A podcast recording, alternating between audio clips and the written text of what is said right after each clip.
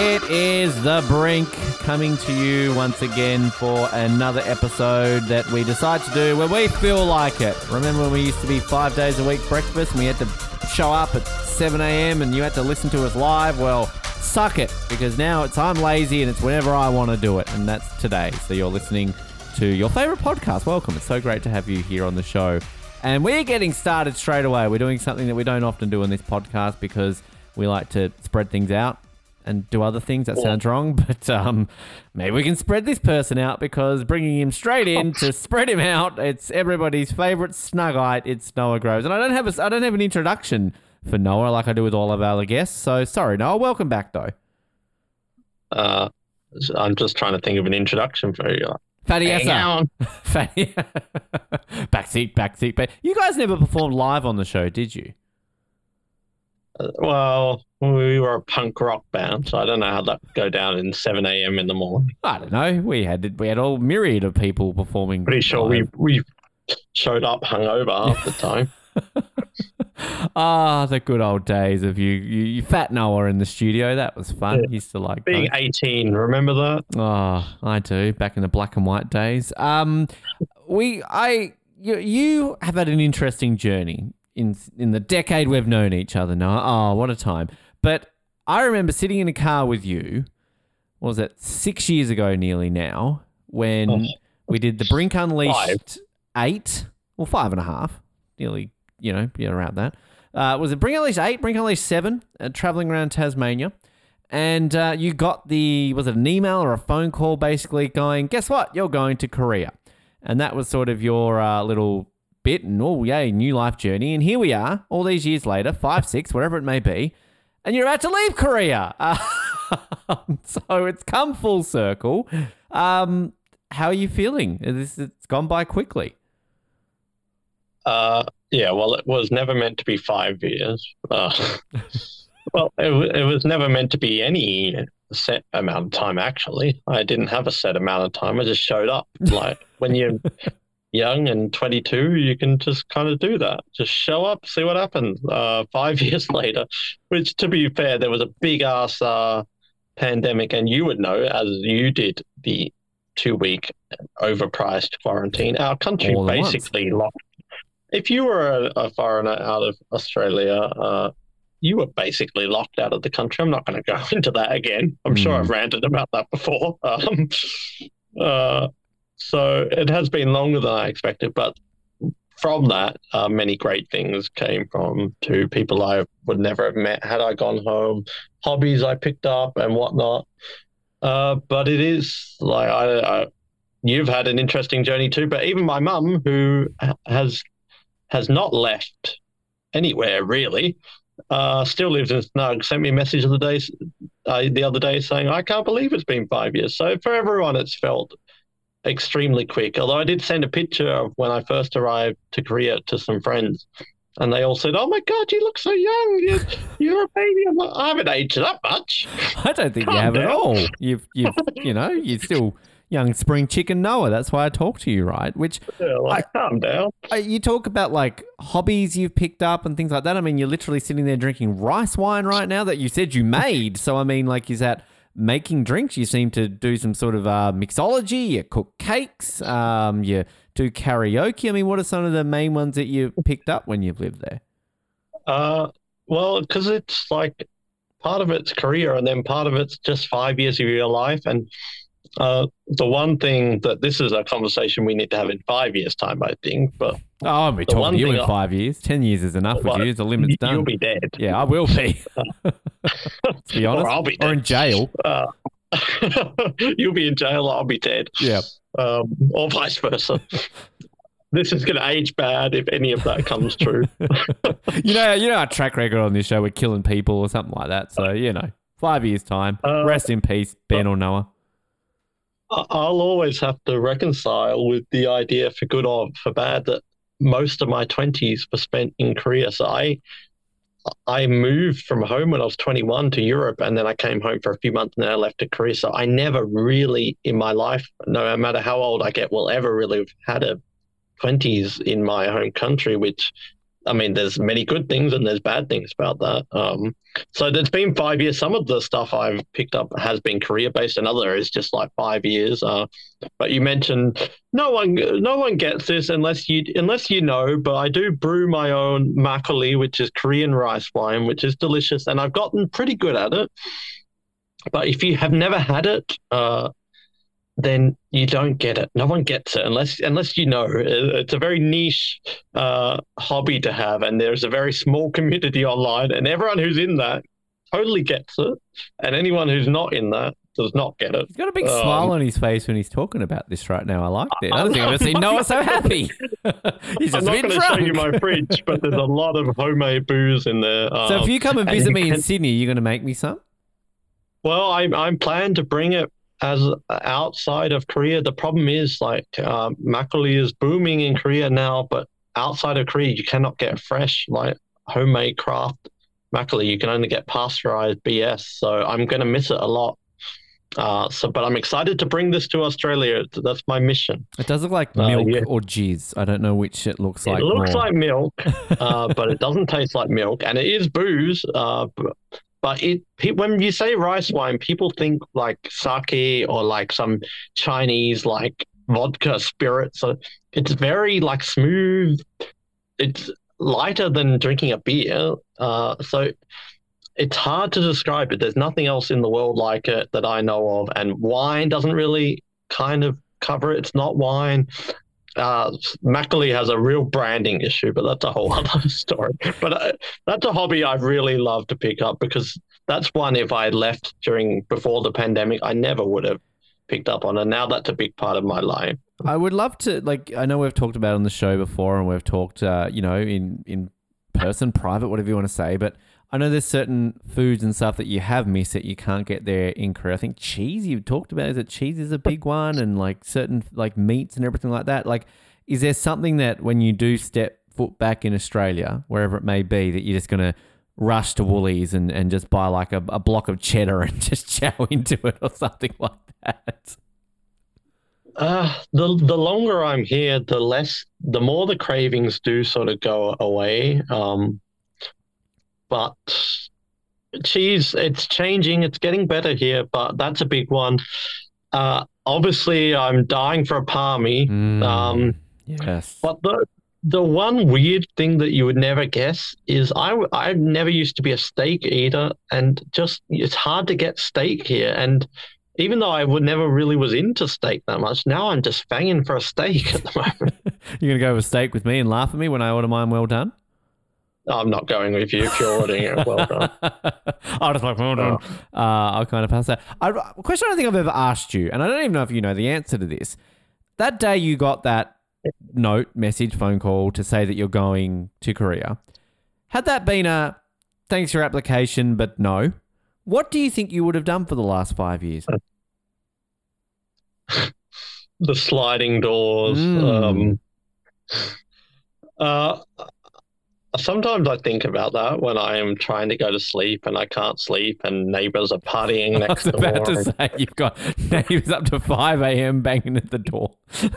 That may or may not have happened. Um, I I do think the biggest sliding doors is had, what if I never went to Europe to study abroad, because I was certain when I applied for that that I wasn't going to get into that. Um And if I'd not been to that, I never would have went to Korea.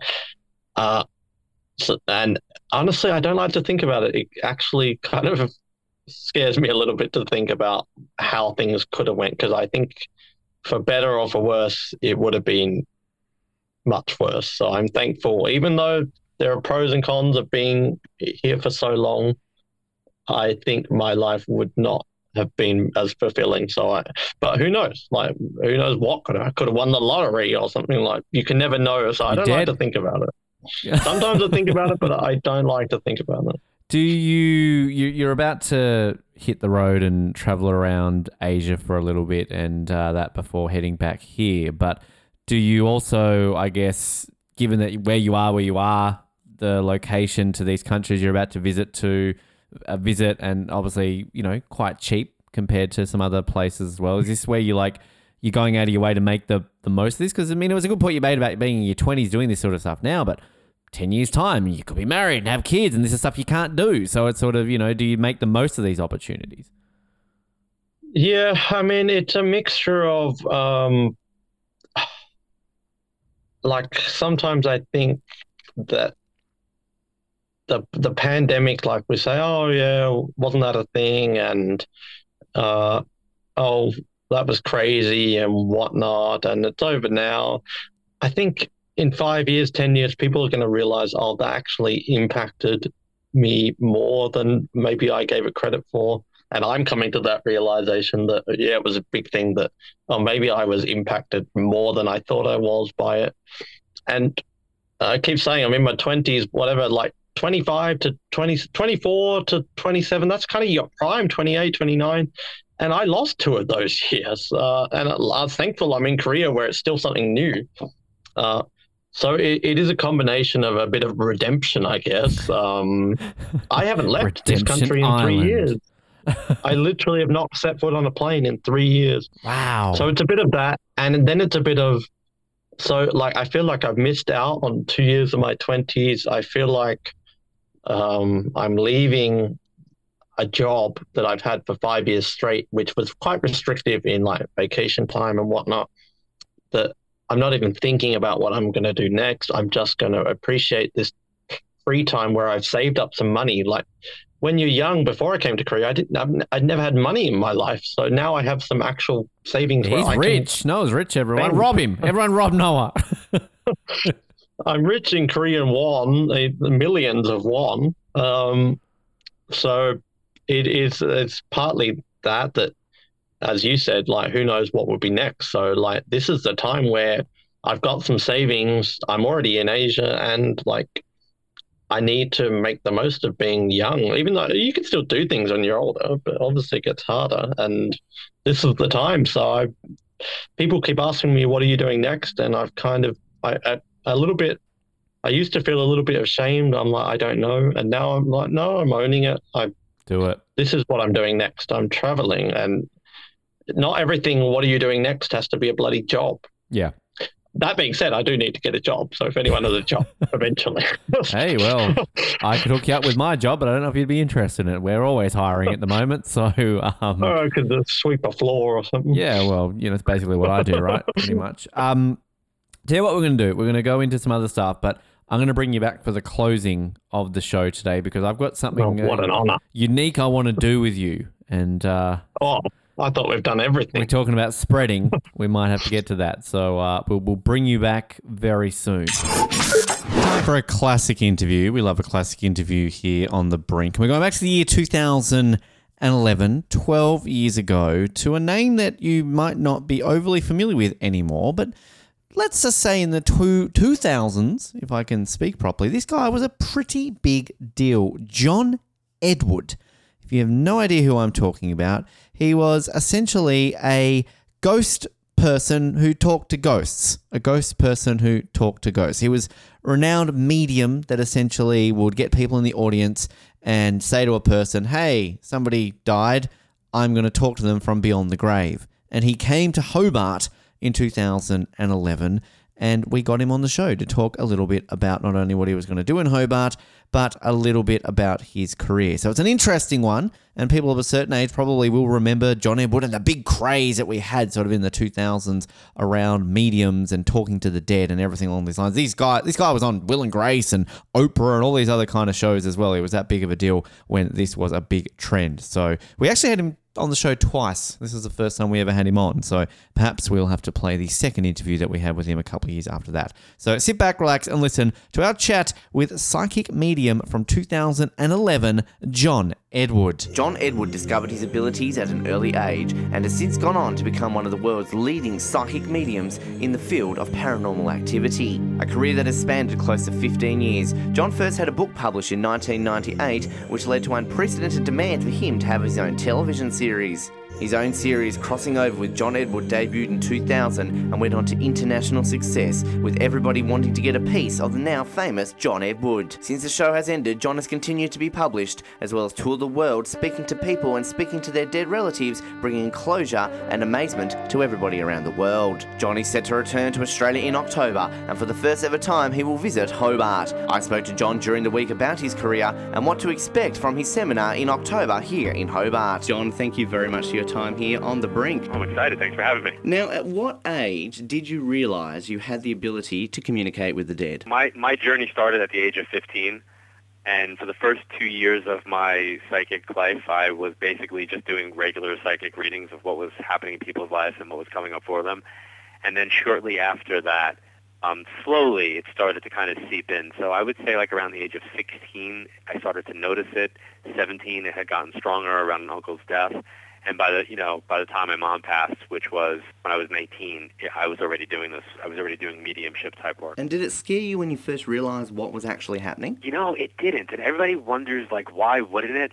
But um, when you come from a place that I was coming from, which my father was a New York City police officer, he was an army guy, um, things had to be factual, logical, analytical, statistical, and militant in my household, um, both emotionally, mentally, definitely spiritually. Um, my mom's side of the family was much more open to psychic stuff, but my dad was not. So growing up with him as the, you know, alpha male in the family, I had that kind of imprinted on me in some way. So you can't be afraid of something or fearful of something that you're not certain even exists in the first place. So my approach to the subject matter was always one of being questioning and skeptical, never cynical, never arrogant, never ignorant, but always very healthy in my skepticism. And I encourage people to actually be that way because I had that experience, and I really think you get more out of your own journey that way by questioning and thinking. And um, that's why I was never fearful. And what was your father's reaction when you first told him that you had these abilities? Well, yeah, you see, we didn't really tell him right away. My mom and dad had separated when I was about thirteen years of age. So I wasn't living with him when, when my journey really kind of started. And we really did not kind of go down that path for A, a number of years because it just would not have been a pretty one early on when I first started. So um, my mom was like, you know what, if you're choosing to do this, I'm going to get the blame for it anyway for, you know, being involved in it. So I'm going to just ask you to kind of keep it to yourself while you're trying to figure out what you can and cannot do or where your abilities lie or what you want to do with it. You know, initially there was no need to tell anybody. It was something that I was able to do or I would know. So it eventually probably a I would say maybe five years in, it started becoming a topic of conversation that was ignored. And how on earth do you bring that out, though? Is it just sitting at the dinner table, hey, Mom, hey, Dad, how's your day been? Awesome. Oh, guess what? I can speak to the dead. um, well, not exactly like that, but um, my mom was very, very aware of my grandmother, and I was living in my grandmother's house with my mom at the time, so my mom's side of the family was completely and one hundred percent aware and open to what I was doing and what I was exploring. And, um, you know, they all kind of had the... I think early on, I think they all had the assumption or the idea, or if they even gave it a second thought, like, you know, oh, Johnny's dabbling in some weird stuff, like that type of kind of like, uh, John, Johnny thinks he's psychic, you know, because I was, you know, John the grandson, John the nephew, Johnny the cousin, Johnny the friend. I was not John Edward the psychic. You know, I was little Johnny, I was cousin Johnny. So it wasn't like people took it too seriously. And I will actually say that I started doing this work in nineteen eighty-five, and I don't really believe my quote-unquote family or circle really, really recognized me doing this work until my first book came out. And then all of a sudden, it was like I was allowed to be psychic because I was a published author. Well, I suppose you, at least you eventually got that acceptance, but I suppose that would have made it a little bit difficult over those thirteen years. Yeah, well, you know, it was, it was an interesting period of time because I remember having, having a couple of times, listen, you know, early on you learn how to be the butt of the joke. You learn how to uh, get a thick skin, people with their comments and they're this and they're that. So when you can deal with it on your level of, of family and friends making fun of you or poking fun at the subject matter, you, you learn to take yourself less seriously because you understand how people are coming at you.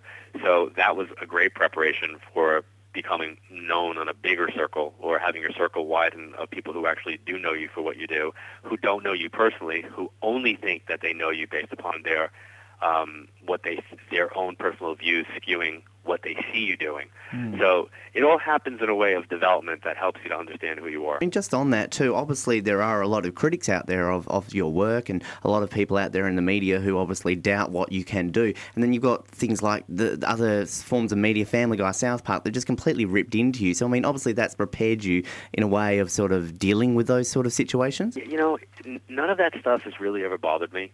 Um, I, I, I kind of have a philosophy that I don't read anything that's written about me unless I wrote it. And that's been my philosophy. Like, I, I don't watch me on T V. I've, I don't watch um, shows that I've been on. I, I I do the shows, and I treat everything I do as if it's if it's live and it's happening right now, and I get one shot at it. So mm. that's been my whole approach to everything that I do, uh, whether it be Crossing Over or, or doing your show or doing Larry King or Oprah. Everything I do, I always treat it as if it's in the moment and it's live. And I don't go back and watch it again. I don't go back and listen to it again. And the simple reason I don't read anything is that if I didn't write it, it's not important enough. Because that means that somebody else has the right to define me. And I think only I can define me. Well, I'll tell you what, then. We won't even bother sending you a copy of this recording, John. We'll just say whatever. Only nice. See, I saved you the trouble. you've, you've dug yourself a hole there now, John. You've dug yourself a hole. Now, uh, you were mentioning before about your first book published in nineteen ninety-eight, One Last Time. Now, this eventually led on to what would be your first T V show, Crossing Over. What were your first thoughts when you were offered the role on T V? Um, you're crazy. that, that is actually what my thoughts were. I'm like, you're absolutely crazy. Nobody's going to put me on T V talking to dead people. Like, that's just insane. Um, and my, my experience up to that, media-wise, had been to be on lots of radio. I had really, really had just a great experience. I love radio, and the reason why I love radio is that people from all over the place can call in in the moment, interact and connect, and it's really about energy and connection. And it, it didn't really matter if if I if they could see me. It didn't matter to me what people, if they knew what I looked like. I wanted them to know my name, and I wanted them to know what the work stood for, and I wanted to be able to inspire and empower people with what I can do. So radio was a great way to do that. It was a great, great, great reach. So when they asked me if I would do a T V show, these two producers, I said, I would love to do a show. I said, but I'd prefer if it could be like a nationally syndicated radio show. And they were like, yeah, no, how about T V? And I went, mm, how about radio? And they said, give us six months and let's see what happens. So I really said yes, because I never thought realistically that the pop cultural um, consciousness would was ready for something like that. But I think that was just more me not thinking that it would happen. And then when it did happen, you know, it was for thirteen weeks. I had signed on to do this, you know, show for thirteen weeks, and I didn't think it was going to go for four years and then become internationally syndicated. It was insane. And I really, I really feel like I held my breath for four years. And then when the show kind of ran its course, I, like, finally got the chance to exhale, because it's a great responsibility. Well, I mean, obviously mentioning there that the success of the show definitely surprised you. How did you react then, becoming this well-known celebrity? Look, there's John Edward, international psychic. I mean, it must have been crazy. You know, it really wasn't, and that's the kind of cool part. I think that you, I think our thoughts manifest our reality, and I think there are people who go into the media, and their intent is because they want to be known. They want to be famous. They want people to see them. They want to sign autographs, and they need that kind of attention. I really never did, and I still don't. You know, my wife jokes with me all the time, and she'll say, ah, it is just not right that they would give somebody like you a T V show. She goes, it's just not right. She goes, it's so wasted on, on you because you just don't care. And I laugh because, you know, like, I've been invited to more red carpet events. I've had more, like, A-list celebrity opportunities, and none of them really, honestly, you know, in in, a, in the big scheme of things, they don't really affect me. You know, there's been some cool opportunities, and there's been some, you know, some others that other people would probably flip out over that I said no to.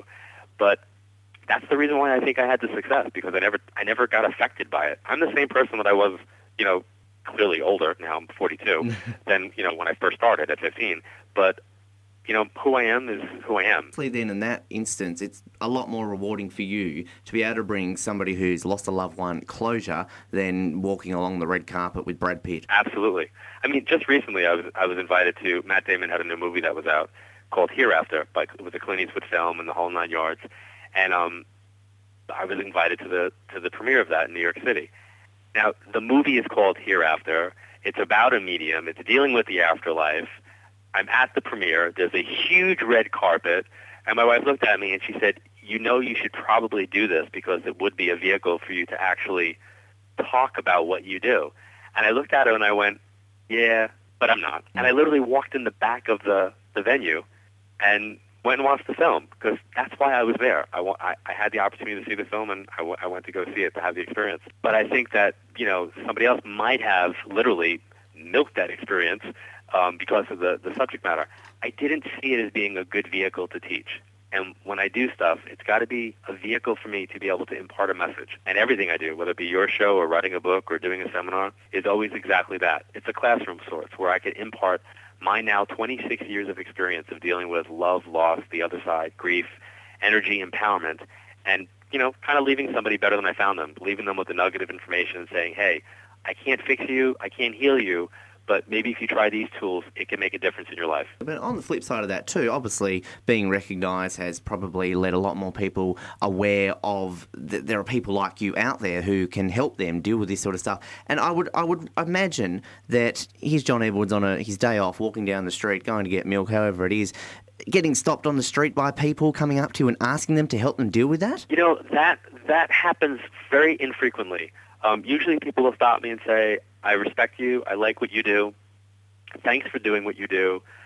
Um, or they'll in a very quick kind of way say, you know, you see anything around me? But in an, in a, not in an inappropriate kind of way, mm. which is really, really cool. But I think that goes back to, again, who I am, because I really do feel like there's a, a time and place for this. If you would have met me when I was in my early twenties, my late teens, and I was doing this, I didn't really... I didn't really adhere to the there's a time and place for this. It was more like, wow, I can do this. I, I should just do this. And I remember being at a uh, convention, like a psychic convention, a fair in New York City. And during a break, I went downstairs to a street vendor to grab a sandwich or a hot dog, whatever it was. And, was, and there was a woman that was getting ready to cross the street. And I, I looked at her, and I knew that it was her birthday because I saw a symbol that showed me that.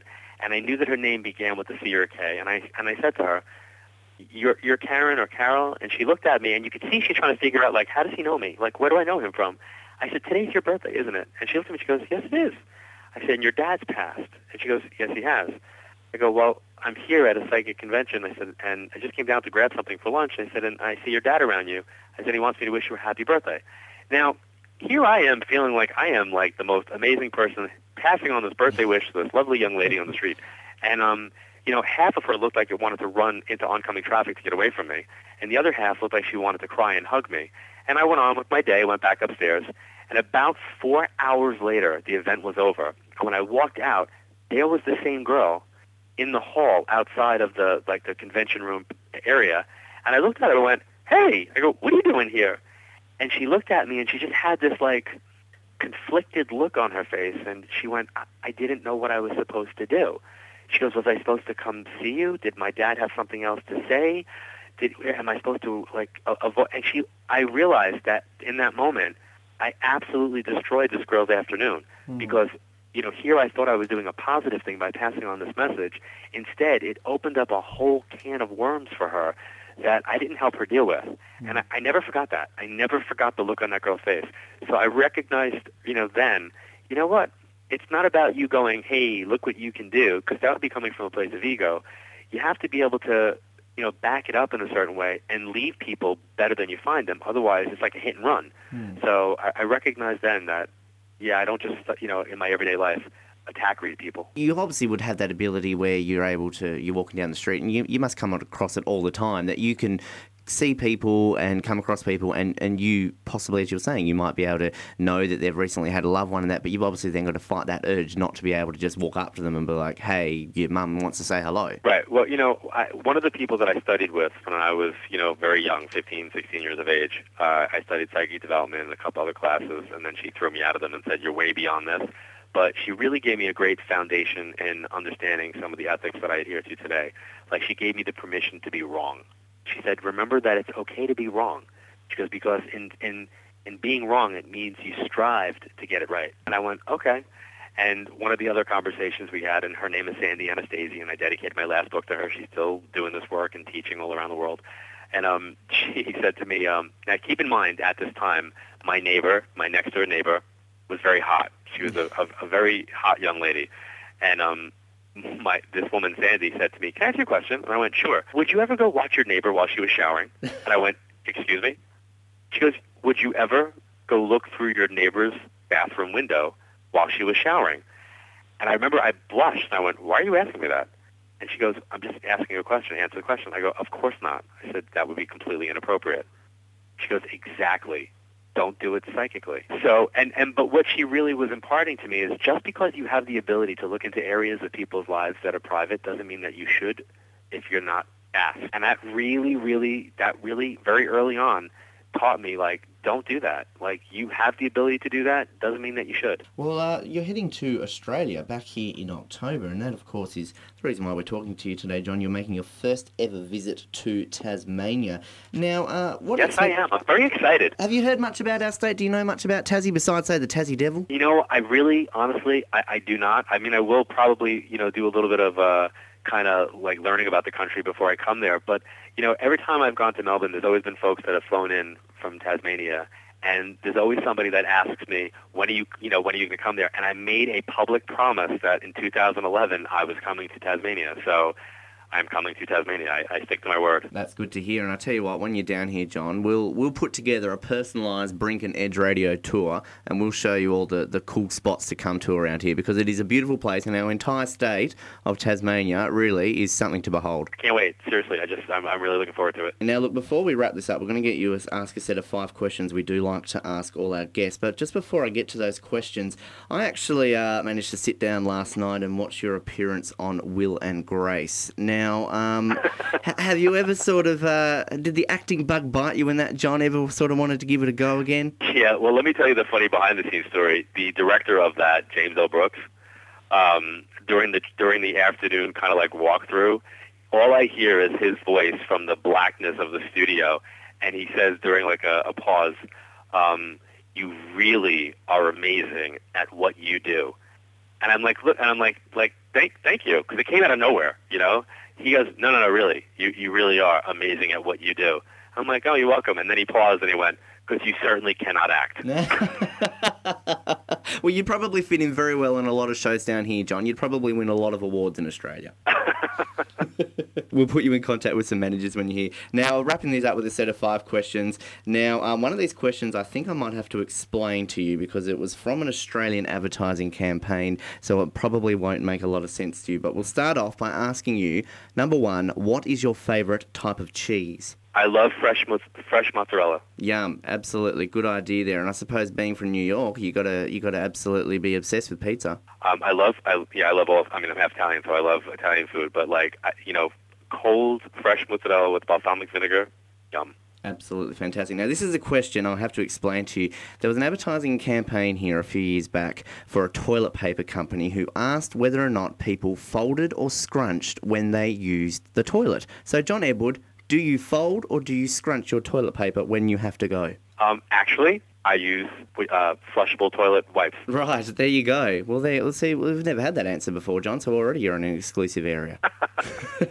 Now, uh, growing up, what was your dream job? Um, my dream job go, grow, growing up, I wanted to own a deli. And how, how do you ever sort of think maybe that in retirement you could still do that? Um, no, because I actually, my one of my first jobs actually was to go work at a deli, and I realized that would never happen after I was there. I suppose you opened your eyes out to that. Uh, also growing up, who was the celebrity crush? Did you have any posters on the wall? Who was who was the dream person to be with? Kate Jackson. But I had a few of them. I loved Linda Carter. Mm. I had her on my wall. Yeah, yeah. Linda Carter, Kate Jackson. I, I can go through all the posters if you like. So I'm a little bit older than you, apparently. I think so. Probably just a bit, John. So um, I'm I'm probably going to hear a lot of these names and probably be like, who? Well, basically, um, Kate Jackson was, was, was a big one, and, and Wonder Woman, Linda Carter, was, was another. I can imagine the Wonder Woman. I reckon I probably still have one. I've seen the pictures of her, and I've seen some of the um, episodes of it, and, yeah, I can imagine why you would have liked her. Well, I was very patriotic, clearly. Yeah, absolutely. And the uh, final question here for you on The Brink today for John Edward is, who let the dogs out? Um, Baha Man. You're on the bandwagon. Everybody gives that answer. It's a fantastic one to have. Well, John Edward, you're coming out here to Hobart on October the ninth at the Derwent Entertainment Centre. Tickets are still available, but selling fast. We look forward to seeing you when you're here, and hopefully we might be able to get another chat with you when you're in our great city, John. I would love that, and thank you for the opportunity. We'd like to bring you a taste of some of our other shows that are under the Brink umbrella that we always like to call it. And we've got a special one for you today because it's from double oh seven, our James Bond podcast, one that we know you love. But we're going to play a clip for you that hasn't even aired yet. This is a snippet from an upcoming episode that's about two or three weeks away at the time of this being released. It is our Casino Royale nineteen fifty-four commentary episode with myself, Noah, who of course you're hearing on this episode, and Colin Hilding, who comes on this show quite a lot as well. And during that commentary, during that episode, we got a little bit carried away by discovering a certain famous cowboy from a days gone by era that perhaps is a bit different to now. Let's take a listen to that. Madiki Wiki. Wiki. Uh, it's, I think he's drinking Hoot Gibson. Uh, I'm having a glass of Hoot Gibson. Hoot Gibson's freaky. I seriously am going to have nightmares about this guy now. Like, he's wearing makeup up. In the thirties. He's, what? In the thirties, is freaky. I just googled him. Yeah, I see his teeth too. Wow, Gibson. Come on. Uh, this guy Gibson's freaky. Who Gibson's teeth out for the boys? We gotta find a great Hoot Gibson picture to just include on our social media. Yeah, with no context. We just post it. We just no caption. Oh, nothing. My God, that is freaky. Yeah, the one with him in the full body with the cowboy hat, him sitting down with his hands closed. Post that one. I, um. I just found, though, there's there's this is obviously a different guy. There was a NASA astronaut also named Hoot Gibson. A woman? A woman. I just want to, I would have a child one day called Hoot. Hoot Waterworth. We, Hoot Waterworth. No, I thought I had this? One. Hoot Hilding. Imagine that. Hoot Groves. Hoot Hilding. Hoot Hilding. That, that, that sounds like a movie star. Starring I feel Hoot like he Hilding. Needs a W middle name, so Hoot W Hilding. That. Mm. Oh. Hoot Wilson Hilding. God. Wow. Um, Speaking of uh, middle names, uh, I was listening to one of your commentaries the other day. Colin, I think we share the same middle name. Which one? I have two. W. Oh, William? Yes. Oh, wow. No, I William. Think we, we were, I didn't know that until I was listening to one of your... So I didn't know that you were also named after William Lundigan, because my mum was a big fan. Yeah. Aww. Ben, Ben, you got to you gotta adopt a William middle name now. We got to all be the, the Williams. Do either of you know my middle name? Uh, James. Ah, oh, Noah pays attention. Oh, you know, like really famous actors, like uh, do, who's many. a really, really famous actor? Brad Pitt. Like Brad Pitt. Who, who, you know, you go into their Wikipedia and like they don't even have the filmography because they've been in so many. You need to click like yeah. a separate link. Yeah. Who gives the separate link Wikipedia, man? Ah, oh, Hoot Gibson. He's got his own page. He's got his own page for for films. There's that many films. Can we all change our background Weird. too? Look at his face. I would if I knew how. Yeah, uh, same here. Who, who Gibson was in the original Ocean's Eleven as uncredited. What? How do you how do you do this face? It's like I can't. This is great for video. I'm not showing enough teeth. I don't have enough teeth um, to show. I know. I don't even remember how he started on Hoot Gibson. Um, is he in Casino fifty-four? I don't Boiling know. Boiling Point, starring Hoot Gibson, nineteen thirty-two's Hoot Gibson. If we get one extra Patreon between now and whenever the next episode is, we will, on Patreon, do a live watch of Hoot Gibson in Boiling Point. I hope it's I, in Boiling. I'm, just, I'm fascinated reading up on this guy. He's been married many times, but two great ones here.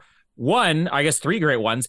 At one point, he was married to two women at the same time, both named oh, Helen Gibson. Hoot! And his final wife uh, was Dorothy Dunstan, who was a twenty-two-year yodeler. Oh, he's a man. This man married a yodeler and two Helen Gibsons at the same time. That is a man, right? Look at him right there. That is a man. That is, that a, is a man. Which, those teeth, those scary eyes, that know, cowboy hat that's swallowing them all. I don't even know if Noah is listening right now, but there was a...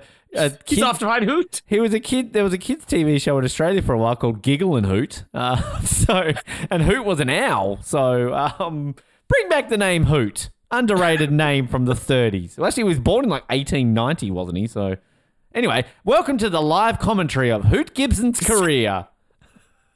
A man we didn't know existed like fifteen minutes ago. And now it's all about Hoot Gibson. The episode title you- something Hoot Gibson. There it is.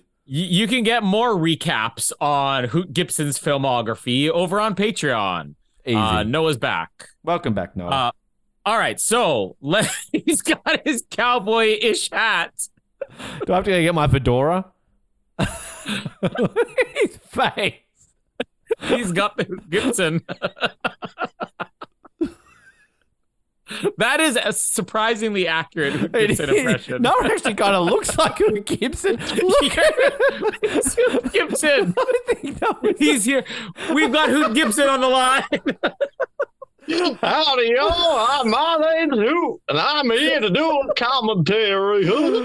I honestly think we found Noah Groves' doppelganger. It's Hoot Gibson. Yeah. That's scary. No, I want I want your Tinder profile to be you in that hat. And oh, change please do. Hoot twenty-seven Snug. Do you think if I just posted a picture of Hoot Gibson, like the real Hoot Gibson, to my uh, Tinder profile, it would make me luckier? Um, who you're is l- looking for a Gibson, nice yodeler? Oh, Lord. Um, so we said All this right. wouldn't go for three hours. Hilarious stuff. Hoot Gibson, my new favorite person on the planet. And if you want to hear that full episode and all the hilarity that ensues in that episode, then be sure to check out double oh seven dropping in a couple of weeks' time, our Casino Royale nineteen fifty-four commentary. Right, we're closing it out for another episode. I've got a man from Korea back. Um, it is Daniel Day Kim. No, it's uh, Noah. Everyone, welcome back, Noah. Did you did you do much in that little break that we just had, or no? I uh, made some makgeolli. Yeah. Uh, cleaned my house. Yeah. Took some. Went to the toilet. Took some uh, Panadol. I I don't know. I was going to say drugs, but you're a clean boy. Um, no drugs we, in Korea. Before we go, um. I don't know if you remember back when we very first had you on the show. I'm looking here at this list.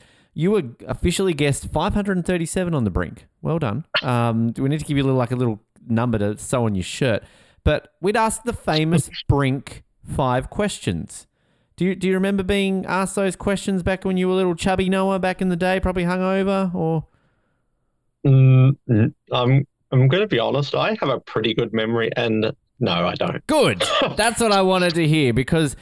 Basically, I'm going to give you these because I don't think I've ever done a redux with a guest on this show before. And I keep tally of everybody's answers. So I basically want to see if your answers will be the same or of how much you'll change. Because this would have been done in twenty twelve, so eleven years ago. Little baby face Noah. How old would have you oh, been back there? seventeen? Um, so I can also tell you Nathan and Zach's if you want to know theirs as well. Um, but, all right, we'll start off with this, the famous one, the, the biggest question that's never changed in this show. What is your favourite type of cheese? Oh, I love cheese, but I've been a bit out of the cheese game for five years. Um, uh, I don't know if it's basic bitch, but I just I just love a bit of camembert. A bit of camembert. That wasn't your answer eleven years ago. What did I say? Your answer eleven years ago was wasabi. Uh, oh, what? Oh, fancy. Is that, is that a thing? Yeah, apparently. That was your answer. Um, well, that sounds good. this, this, um, I need to, I need to dig it up from the archives. Maybe that's what I'll do next week. I'm gonna, I'm gonna dig it up from the archives, and I'm gonna, I'm gonna find that episode, and I'm gonna play it. So we hear little baby face Noah. Hear my little high pitched voice. I love oh, wasabi. I love seventeen. Um, your balls dropped yet? Um, now this one I assume wouldn't change because this is I feel a habit that doesn't change. When it comes to toilet paper, Noah, are you a folder or a scruncher? Scrunch. Yeah, you haven't changed. Uh, well, I've got, I've got, no, no one's got time for folding. Uh, I'm a folder. But I will, I will give you a fun toilet paper fact. Oh, um, always. In many, many public toilets, including my workplace in Korea, and don't ask me why because I haven't wrapped my head around it. I don't think anyone knows. The toilet paper is on the outside of the toilet. What? In a communal area, and you collect the toilet paper that you're planning on using, and you take it into the toilet with you. So if you I'm forget, not shitting you, no pun intended. If you forget, you have to like open the cubicle door with like your pants around your ankles and. Get it. Yeah, you're screwed. Uh, and I will say I always overcompensate. I'd rather waste a little than be in a desperate but, sit. So at yeah, my workplace, I go to the toilet. Um, there might be students around. You just got to give them a nod while you're rolling your toilet paper out. But, but, but like that's like – you know, sometimes when you go and there's like more to wipe than you're anticipating. So like, what if you like you do like underestimate the value of the wipe, and then you've still got a bit of like, you know, Vegemite on the on the bum hole. That's why I always overcompensate. There's always leftover. I don't think I've ever been in a situation where there wasn't leftover, and I know that's a waste, but I'm not putting my myself in that. I will say that, like the train stations, things like that, they've they've adopted like the install toilet paper, but many places still have like if you go on a hike and there's a toilet. Wow. Or my workplace, my old workplace used to even still have a squat toilet, but they're getting rare now nowadays. But I saw them in Malaysia because, like, I, I knew that was kind of a thing in some Asian countries. And I don't mind it, honestly. It's uh, I never used it, but uh, anyway, well, good to know. I'm interested with this one because I, I like your answer, and I want I want to tell you Nathan's answer to this because it's quite funny. But uh, who was your childhood celebrity crush? Oh, um, like how how. How young are we talking? Give um, me give me a run through because your answer here, I mean, I would assume your answer that you gave wasn't necessarily like this would have been teenage Noah. Um, I feel like I've got two from when I was a kid. One would have been, uh, and I know the connotation of this, but I genuinely did have a crush on her. Uh, was uh, Dorothy from The Wizard of Oz, Judy Garland. And I know the connotations, but um. The other one, I I I genuinely was obsessed with her as a kid, and I can't quite remember her name. So maybe you know, it was one of the Better Homes Gardens, sort of one of those landscaping type. And she was a redhead. Her name was like Pastel. Oh, or like, yeah. Yeah, yeah, and yeah. I was obsessed, and my dad was going to take me to go meet her when I was like seven. I, but I can't quite remember her name, but I was obsessed with her. Uh, you know, it's okay. There's two points to that which I find quite funny because um, Nathan's answer was one of his answers was Britney Spears. The other one was Noni Hazelhurst. So I mean, probably more, probably more play school, but she was obviously on Better Homes and Gardens as well. Um, That's but, Australia for you. We love our Better Homes and Gardens. But obviously, um, you know, I, I'm quite uh, in touch with uh, Joanna Grigg, so maybe she's got a number for old uh, Pascal, Pascal, whatever her name is, and we can hook you up. Yeah, maybe all these years later, like, look at me, Dad. Yeah. Um, I finally ended up with, I mean, she's probably in her fifties now. Do, do you want to know who your answer was back in twenty twelve?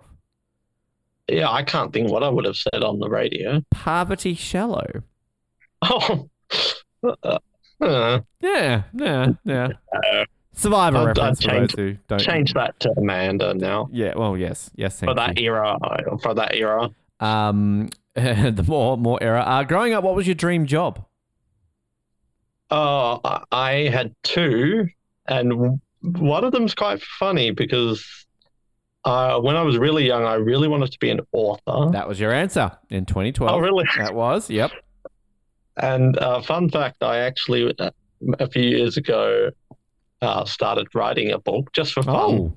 And I got, uh, one time I got drunk and I got embarrassed, so I deleted it, which oh, I regret. What was the book um, about? Uh, no, no. no tell me, tell me, what was the book about? Uh, and the other one I wanted oh, boo, to be... tell us. was when I was like eleven, twelve, I wanted to be an English teacher. Oh. But not, not an English language teacher, like English the subject. Mm. And when I was home from Korea, uh, like looking at some old file files, like old worksheets and that from... like primary school, I found like a little document. My name is Noah. I'm twelve, and in the That's future, I mean. my my three goals are: I want to lose weight, Aww. I want to be an English teacher, Aww. and some and some other one. I want to play music or something. And I did lose you did? some weight, getting a bit back a bit, um, and two, I did become an English teacher in some way. Shape, and you or play form. music.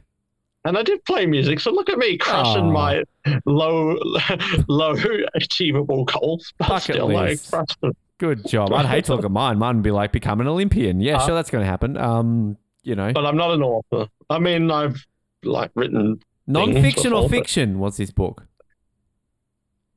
Uh, fiction. But right. I think if I was going to be an author, I would like to write like a non-fiction book. That it's, would be fun. But big bucket list for me. Write a book. Absolutely. I'm I'm definitely with and you. And my new bucket list is to publish a board game, because I've made up my damn board game that I want to publish. Was it was it better than Bond Monopoly that I made, or much better? Oh wow, burn. Uh, last one. This the last question changed a lot on this show, but I'm going to ask you the same one that I asked you back in the day, which was, what is your worst habit? And if you get what you got back in twenty twelve, I will. I don't know what I'll do. I'll, I'll give you a lick. I have no idea. Oh. Get it wrong. Get it wrong. It's changed a little bit. Uh, can I can I guess what I said? Go for it. But that, but that's not my answer though, because that's changed. Sure. Uh, did I say biting my nail? You did not say biting your nails. No, not even remotely. I feel like close. I wouldn't have wanted to admit that, but that but that's changed because uh, as a twenty-seven-year-old man, I got braces and I can no longer bite my nails. So not only do I have straight teeth, but I've also kicked a dirty habit. Um, I've never understood that habit. It kind of freaks me out, the thought of biting my nail. So I don't, I don't understand that, but hey. Um. Well, I don't do it anymore. So. Uh, my worst habit would be, um, I just love your answer. I want you to get it, but I don't think you will. No, I think it's changed. I mean, it's been eleven years. I, uh, I, I bet you when I say this, you'll probably go, oh, well, I do still hate that. Like, yeah. I don't know. I guess my worst habit is being tired and getting gr- drunk. Grouchy, but that's not a habit, is it? Ah, well, you know, um, your what you said in twenty twelve was your worst habit was getting angry at slow walkers. Oh, don't get me started. See, I told you you'd probably still harbour the same feelings. But is, but is that a habit? Well, uh, I was, you know. I was thinking about that. I'm not shitting you. I was thinking about that yesterday. I was like, thinking about how annoyed, irrationally I annoyed, and I... I And being in Korea is not helpful. Well, I was going to ask you, when was the last time you went to Sydney? Because I've seen, I've found since living here, the, the pedestrian mindset of people in Sydney is maybe the worst I've experienced. Because it's not like, it's just the manner in which they will change direction, or just, it's a mixture of slow, oh. change direction, like idiotic decisions that if you're in a car, you'd be like fucking screaming out, honking the horn. Like even when I lived in New York, a city, what, like five times the size of Sydney, and like, like people in New York know how to walk for the most part, whereas in Sydney, I'm like, well, what are you fucking doing? You're triggering me. Oh, because don't come here. well, well, in in Korea, and I love Korea. Like, it feels like I'm being negative. Uh, there is this weird mentality of walking in a sort of line rather than a horizontal sort of path. yeah. Uh, and yeah. It's a that's a whole other conversation for another time, because I'm telling you here, like, it's just like the etiquette of being on like a escalator going to a train station where you veer to the left, right, because some people are, you know, mm-hmm. trying to get to their fucking trains, and when, you know, casually like, yeah, da, da, da, I'm just gonna stand here and talk because I'm in so I'm love, and I'm like fucking like, excuse me, trying to get to a fucking train, it's like poof. Um, things like that, but uh, no. I- and I'm going to add to the list people who don't indicate either, because I live on a corner street, which uh, many times I've stopped because I didn't know where the car was going. I- I'd say almost every morning when I walk to work. So I'm going to add that to the list. I one hundred percent. I'm I am one of those people that um, mainly in Hobart, because I wouldn't do it in bigger cities because someone probably would shoot me. But like if I was at a roundabout and they fucking didn't indicate and they turned, I'd fucking honk the horn at them. I'd be like, you fucking idiot. Like, you were fucking turning and you're like, fuck you. Um, yeah, I'm... You, you, I totally mean, I'm not you. joking. You're actually getting me annoyed by all of this talk because all of this grinds my gears. uh, Next I don't know week. If it's a habit, but I stick by it. Next week, grind my gears with Noah Groves. And you said, we used to have Ben and Dakota get angry on this show, so maybe we need to be Ben and Noah get oh. angry. You know what it was that made me think of it? I was reading one of, you know, like the Survivor profile things, mm. and they said, like, what is your pet peeve? That's why yesterday I was thinking, I'm like, what would my answer be? They picked, like, three. And that's why I was thinking about my pet peeve, slow walkers. If you don't have a reason, if you're, like, got a disability or whatever, that's fine. If you have no yeah. reason... And then the other one would be fussy eaters. Well, you, you hate me of one of those ones. Uh, but also when you're slow walking and you're on your phone, like, look, yeah, well, we've all walked when we've been on our phones. Don't get me wrong. I've done it. I'm not claiming innocence there. But at least I have the I look up. Like, I'm I'm not just, like, such a daze. Like, I hate it when I'm just, I'm, like, in a straight line, I'm walking, and you see Johnny come lately walking towards you, and they're just on their phone, and they start veering towards you, and you're like, okay. And then it's not even a case of, oh, sorry. They're kind yeah. of just like, oh, you're inconveniencing me. It's like, okay. Phones in general. I mean, I I know they've given us a lot, but... Yeah, I sometimes I, I think I would have been better being born in like the seventies. Honestly, I again I remember I've, I'm old enough to remember what it was like to not soul. have a phone, but like it's I sometimes I just like on a train, right, when I'm not on my phone, because like often now I'll bring my book and I'll read my book on the way home on the train, and sometimes I like I look up and you look at like fifty people in a carriage, forty-eight of them are on their phones, and you're just yeah. like, wow, it's our life now. Like it's the. It's the uh, this is just the, the wind challenge now. It's the going. It's the going out. And I had a friend visit me here about, and they stayed for three weeks. And on the first night, we hadn't seen each other in five years. And on the first night, she said, "Oh, thank you. I'm so fucking glad that you are not someone who just sits there on their phone," because she was also the same.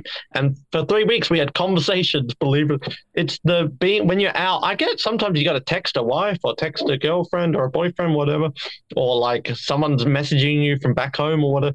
But like being out and having people like ignoring your presence, it's like, why are we I, even here? one hundred percent. Right, and like, look, I, oh. I'm I'm I'm in a, I'm as addicted to a phone as most people are today. I'm again not claiming innocence, and I'm not always on my phone at certain points. But like, you go on a date, and like, phone's always in my pocket. Like, sure, they go to the bathroom, you might you know whip it out and just like, oh yeah, it's going shit, fuck off. But like, you know, I've been in relationships with certain people who may or may not have been co-hosts on this show or not, and they like, well, you'd go out and you'd be out for dinner, and they're just on their phone, and it's just, okay. And then, yeah. like, I, but I'd love it when like I'm out and I see like a, clearly a couple together, and they're just sitting there on their phone, not even talking, and it was like, oh yeah, they're going well. Um, but like, yeah, it's sort of, I don't know. Next episode, Noah, we'll, we'll do a whole segment. Thank you for... I should stop complaining, because at the time of us recording this, I literally have two days of work left until I'm unemployed by choice.